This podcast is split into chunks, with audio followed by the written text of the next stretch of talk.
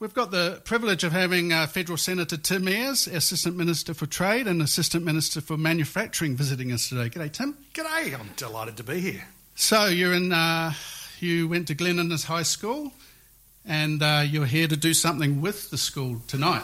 I did. I, I went to Glen Innes High School. I finished there in 1991, so I'm very old now, uh, and I'm really very happy to have been invited back to uh, speak at the Year 12 graduation and awards night at Fantastic. the Old Town Hall. The last time I went to a Year 12 graduation and awards night was in 1991. Um, and it's it, it really is very exciting for me and a deep sense of nostalgia coming back to the town that I grew up in. And uh, when was the last time you were here? Well, my mum and dad moved out of Glen Innes uh, in the early 2000s uh, down to Armidale. Uh, but we, I spent uh, four years living here, and I, whenever anybody says, Where do you come from? I say, I come from Glen Innes. It's a, it's a fantastic uh, part of the world, it's a, it's a beautiful community. Uh, I feel very strongly about the the connections and the growth and development, the sport, all of the things that I did as a kid here, um, and uh, and it's it's been wonderful to come back and have a look at what's happened and what's changed over the last thirty years. Yeah, well, I've only lived here 18 months, and I call it the Goldilocks town. It's not too big, not too small. So you've been in town today. What are your impressions of the place uh, at the moment? Well, first of all, uh, in terms of the town, it's really evident that there's been a lot of growth and a lot of care, uh, and and the town's uh, really in what appears to me to be good shape. I mean, every country town is diverse. Yeah. Uh, there are there are people who are doing really well. There are people who are struggling. Uh, it's always got its challenges. One of the great things about growing up in a country town is, you know, if you grow up in the city, you get to see uh, your suburb, a whole lot of people who look just like you, uh, and split up demographically and economically in different communities around the city. In a, in a country town, you, you're, you're here with everybody. You learn about difference, you learn about diversity, you learn about what it is that it takes to get a community to work together, whether it's for a sporting team or for the school. Yeah. Uh, and it's really apparent to me that economically the town's, you know, in pretty good shape. Uh, and secondly, I spent some time at the high school with uh, with the senior staff there and having a look at that school, and it's really evident to me the care and love and attention that that teaching staff have put into making that school really special. It was a great school when I went there, but they've done some remarkable things to shape that uh, in the interests of uh, of you know a, a generation after generation of kids who are going to go through there. Uh, and that cohort of kids that I'm going to speak to tonight have been through a, a, a real roller coaster, and I'm, Well, I'm really yeah, keen to meet full them. disruption in the middle of senior years. Well, they've had they've had the disruption of COVID. Of course, uh, Glen Innes was at the uh, epicenter of the of the really tough bushfire season in 2020. Uh, you know they've they've had everything thrown at them. These kids. It's a resilient group of kids who, you know, I think probably shouldn't call them kids uh, on your radio station. Young adults. They probably bitterly resent being called kids. I'll have to Future, keep that tra- in mind. future trade ministers. That's right. Uh, but uh, but I'm really looking forward to meeting them tonight and uh, and to seeing what they've got to say to me, as well as uh, as well as uh, making them suffer through a speech that I give them tonight as well. How long is it?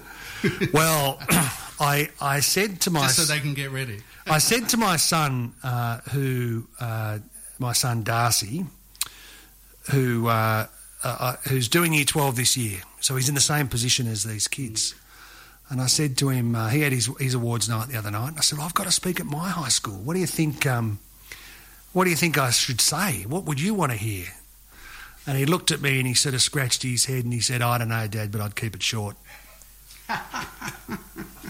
He, he, he's your reality check. He, re- he really is. I call, I call, my wife and I call our son Darcy because we named him after D'Arcy Niland, who grew up here in Glen Innes, who went in to Mead Street. he w- grew up in Mead Street. He went to St Joseph's. The the nuns at the convent there who taught him uh, bought him his first dictionary because they could see that he had a vivid imagination, and he went on to write some of the great Australian books, some of the great Australian stories about shearers and all sorts of characters, and uh, he was able to tell stories of two ordinary Australians about ordinary Australians, and uh, I love D'Arcy Niland, so uh, so the Wonder Boy got called Darcy. That's why because of Glen Innes. There was a real literary power couple, uh, D'Arcy Niland and Ruth Park. Yeah. Yeah. So um, I wanted you to choose a song. What have you chosen? We'll play it now and we'll get back into uh, the wider world of trade and manufacturing after. Well, I've chosen River Boy from, uh, of course, Troy Cassar-Daley, and I think this version you've got for us is a duet with uh, Shane Howard. It is. Um, I had, with with with the greatest respect, uh, chosen an, an alternative Troy Cassar-Daley song. It's not available. Um, uh, but firstly, about that, Shadows on the Hill. Troy Cassar-Daley, who's one of our great country artists, uh, grew up just down the road at Glen Innes, uh, at, at, Grafton, I'm sorry. Uh, he, he sang this song called Shadows on the Hill, which I, which I mentioned in my first speech in the Parliament because it's, it's tough listening. It's a beautiful song, but it's a song about, um, about a massacre of Aboriginal men, women, and children that happened between here Glen, Innes and Grafton, and he sings about it happening on the old Grafton Road. And it, it really hit me like a ton of bricks because it sent, sent a message to me about what had happened in the place that I grew up in. Uh, and I think, uh, I think it's important that, you know, if we're going to become the, the, the, a strong, fair country, we have to be fair income about our past. Um, it doesn't make you weaker by looking at the tough things uh, that have happened in your past, it makes you stronger. Uh, and that's one of the things that I've been determined to do. And Troy's song, I think, really uh, sent that message in a really powerful way. River Boy is a song about being a young kid growing up in Grafton, and it's a it's a beautiful song, uh, and I hope your listeners enjoy it. Well, sorry we haven't got Shadows on the Hill. I'm just looking. Um, I do have a version, not with me today, of uh, the new version with Briggs. Well, promise me you'll open, pay it next week. I'll open my show with it next week. Perfect. Okay? Excellent. Here's uh, Troy Cassar-Daley and Shane Howard. Uh, Troy Cassar-Daley and Shane Howard, uh, Riverboy, and I'll be opening the show with uh, Tim Ayres' choice of song. Uh, unfortunately, we didn't have it. So, Tim, it's super interesting at the moment. I can't even list the number of uh, issues and uh, exciting topics here and globally in, in both trade and manufacturing. Uh, what folks, what are you focusing on, and what what is energising you at the moment? Well, maybe let me start at the beginning. Uh, we came to government in May of last year, uh, and uh, Australia is in an incredibly consequential period for our history.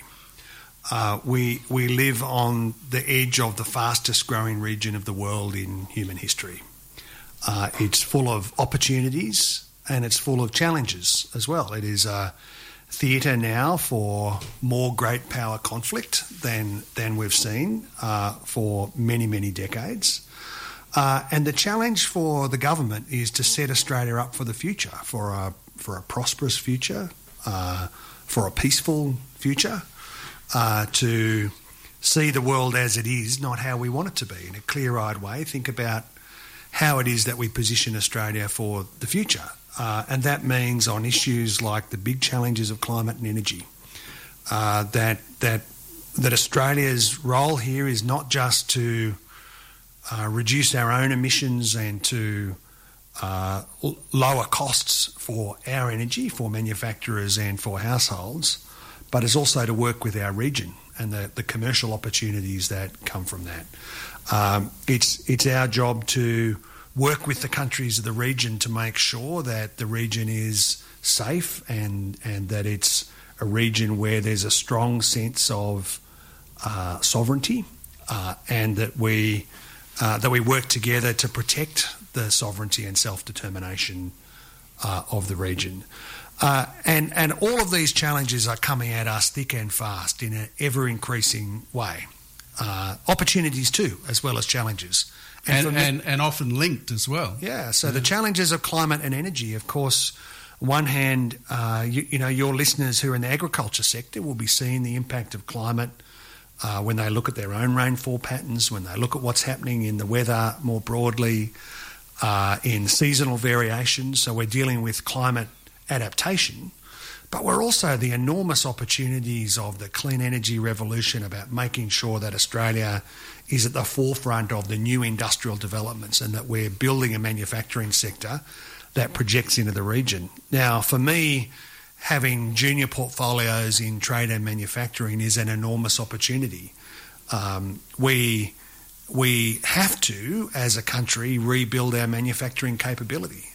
Uh, it has declined to a position where it hovers between 6 and 7% of GDP. Uh, and it, it is very difficult, I think, to imagine that Australia can successfully navigate the next three or four decades without rebuilding our manufacturing capability. We certainly can't meet the climate and energy challenge without without doing that.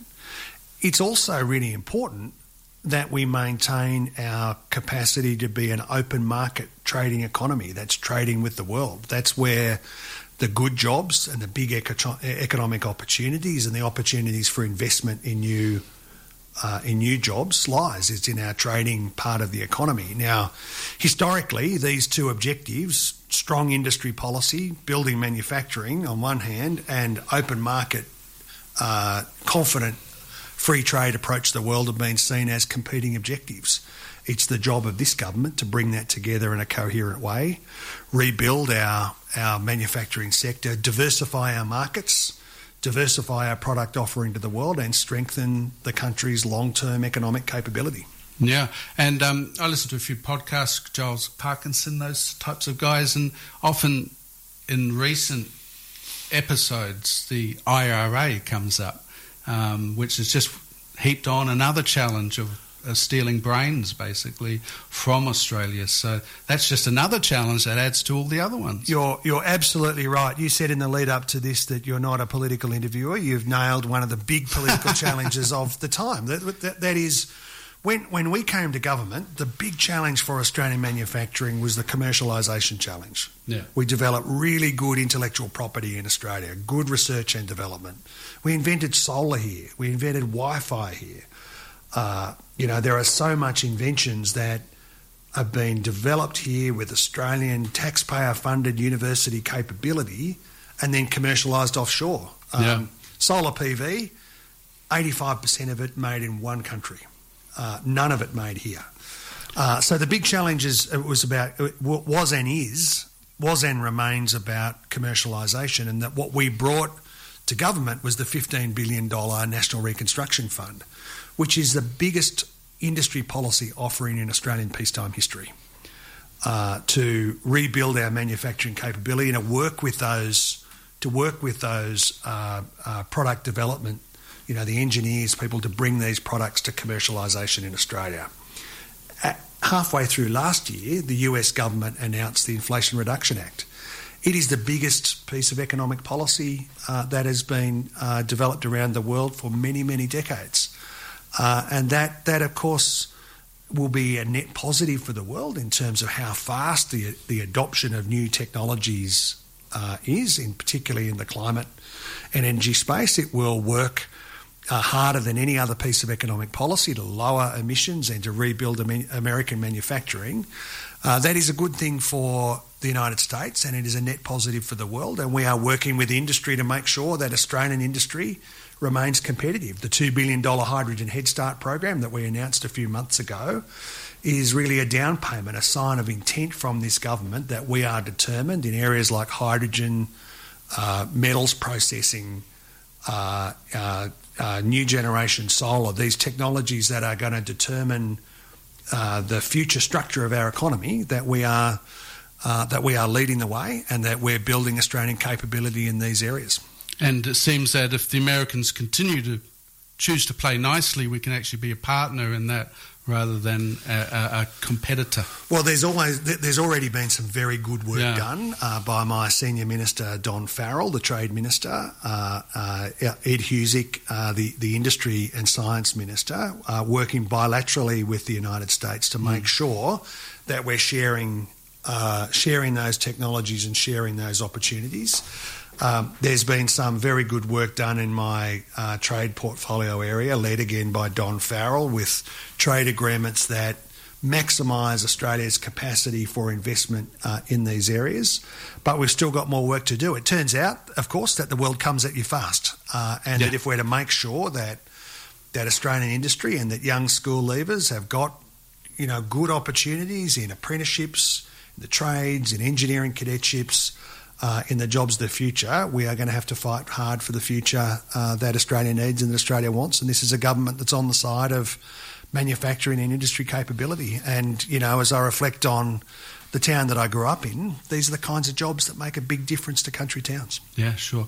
Well, uh, sounds like you're up for the job, and uh, it sounds like a really busy job. And a speech tonight is almost like catching your breath. You got any closing remarks, Tim? Well, I I hope uh, I I really think that tonight's uh, about about these uh, these 46 kids have have have done their 13 years of school, have have been through the roller coaster and, and for their parents and their carers and, and the teachers who put in such a big contribution. It's, it's an overused um, saying, of course. Hillary Clinton said, it, it, takes a village to raise a child. It, it's, a, it's a real thing, though. You get, you get to see that in a country town, that, mm. the, uh, that uh, families and communities, sporting clubs, schools, you know, schools are at the centre of our community uh, in towns like this. And it's, I think it's an opportunity to reflect on the achievement for these kids uh, and to wish them the very best for their future. Well, thanks for visiting town. Thanks for calling by 2CBD. And I'm going to go out with a song um, called The Truth Walks Slowly. And it's by an artist called O'Shea, who's the daughter of Rob Hirst, who was the drummer Fantastic. in uh, Midnight Oil. And uh, they didn't know each other for a long time and only just rediscovered it. So this is actually a duet, and this is about, um, in summary, gas fracking near Chinchilla. I can't wait to hear it. Fantastic.